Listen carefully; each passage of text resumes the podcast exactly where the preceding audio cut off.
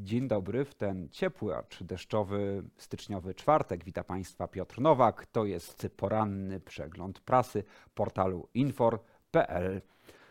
Zaczynamy od informacji szczególnie istotnej dla właścicieli barów, restauracji, a także sklepów, bowiem od 1 stycznia wchodzi w życie podatek od plastiku, który będą musieli odprowadzać właściciele właśnie takich przybytków, których w ruch y, idą opakowania plastikowe. Innymi słowy, wszyscy ci, którzy wydają różnego rodzaju żywność czy towary właśnie w plastiku, będą musieli odprowadzać podatek. O szczegółach tego podatku w dzisiejszym e, portalu Infor Lex. E, zapraszam serdecznie do tego serwisu idealnego dla księgowych i dla osób prowadzących działalność gospodarczą. Powoli wyłaniają się realne kształty budżetu państwa. Mm, w dzisiejszym dzienniku Gazecie Prawnej tenże budżet pod lupę bierze niezawodny Łukasz Wilkowicz. Okazuje się, że mm, rząd Donalda Tuska zaplanował wydatki na kwotę 866 miliardów złotych. To o 17 miliardów więcej niż planował rząd Mateusza Morawieckiego. Mm, co ciekawe, jednak e, wydatki zaplanowane przez rząd Donalda Tuska, wynikające głównie z konieczności realizacji obietnic wyborczych, wzrosną o 28 miliardów e, złotych. Jednak ten, e, tak jak powiedziałem wcześniej, budżet będzie większy o 17 miliardów. Jak to możliwe? Otóż premier Tusk i jego ludzie znaleźli oszczędności i między innymi udało się uciąć wydatki na Fundusz Ubezpieczeń Społecznych, który pierwotnie miał dostać od rządu 84 miliardy złotych. Teraz okazuje się, że, będą to miliard, że będzie to miliardów 72. Także z pewnością prezeska ZUS Gertruda Uścińska nie będzie zadowolona, natomiast no, ten budżet jako tako się spina. O tym w dzisiejszym dzienniku Gazecie Prawnej.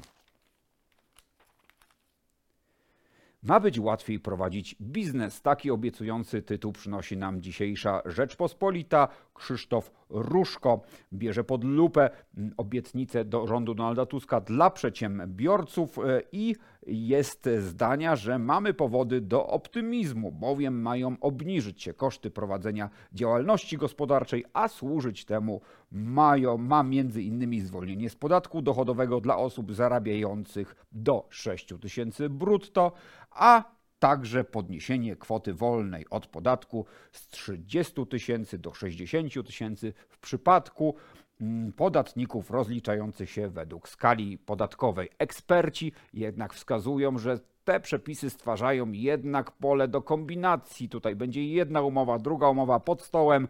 No także będzie tutaj sporo z pewnością kreatywności, jeśli chodzi i o pracowników, i o pracodawców. Jednak e, myślę, że warto zapoznać się tutaj z tym artykułem Rzeczpospolitej, bo też być może każdy jakąś wskazówkę do tego, jak sobie ułatwić życie, czy też e, zwiększyć dochody, znajdzie.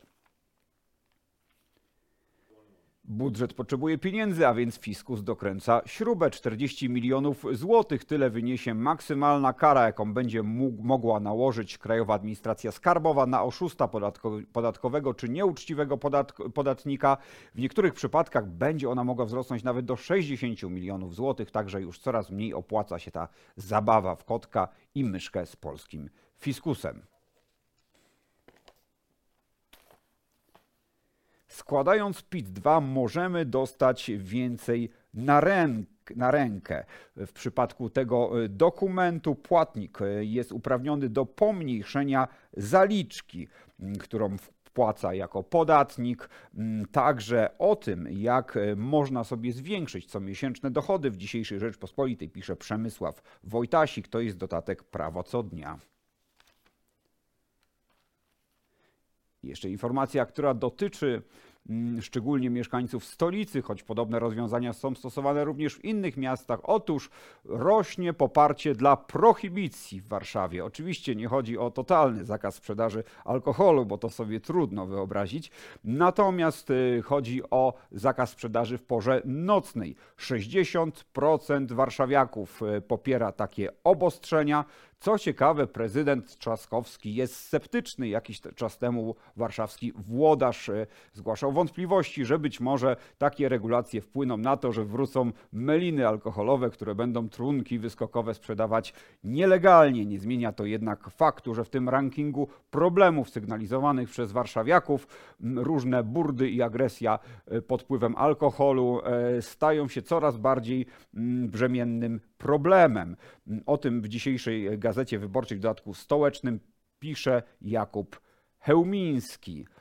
Dziś mamy imieniny Eugeniusza, a jest takie powiedzenie: Gdy w Eugeniego lód albo woda, taka i lipcowa pokaże się pogoda. Patrząc na dzisiejszą aurę, możemy być zatem umiarkowanymi optymistami, jeśli chodzi o ten okres letni. W dzisiejszym porannym przeglądzie prasy portalu Infor to już wszystko. Żegnam i do zobaczenia jutro. Piotr Nowak.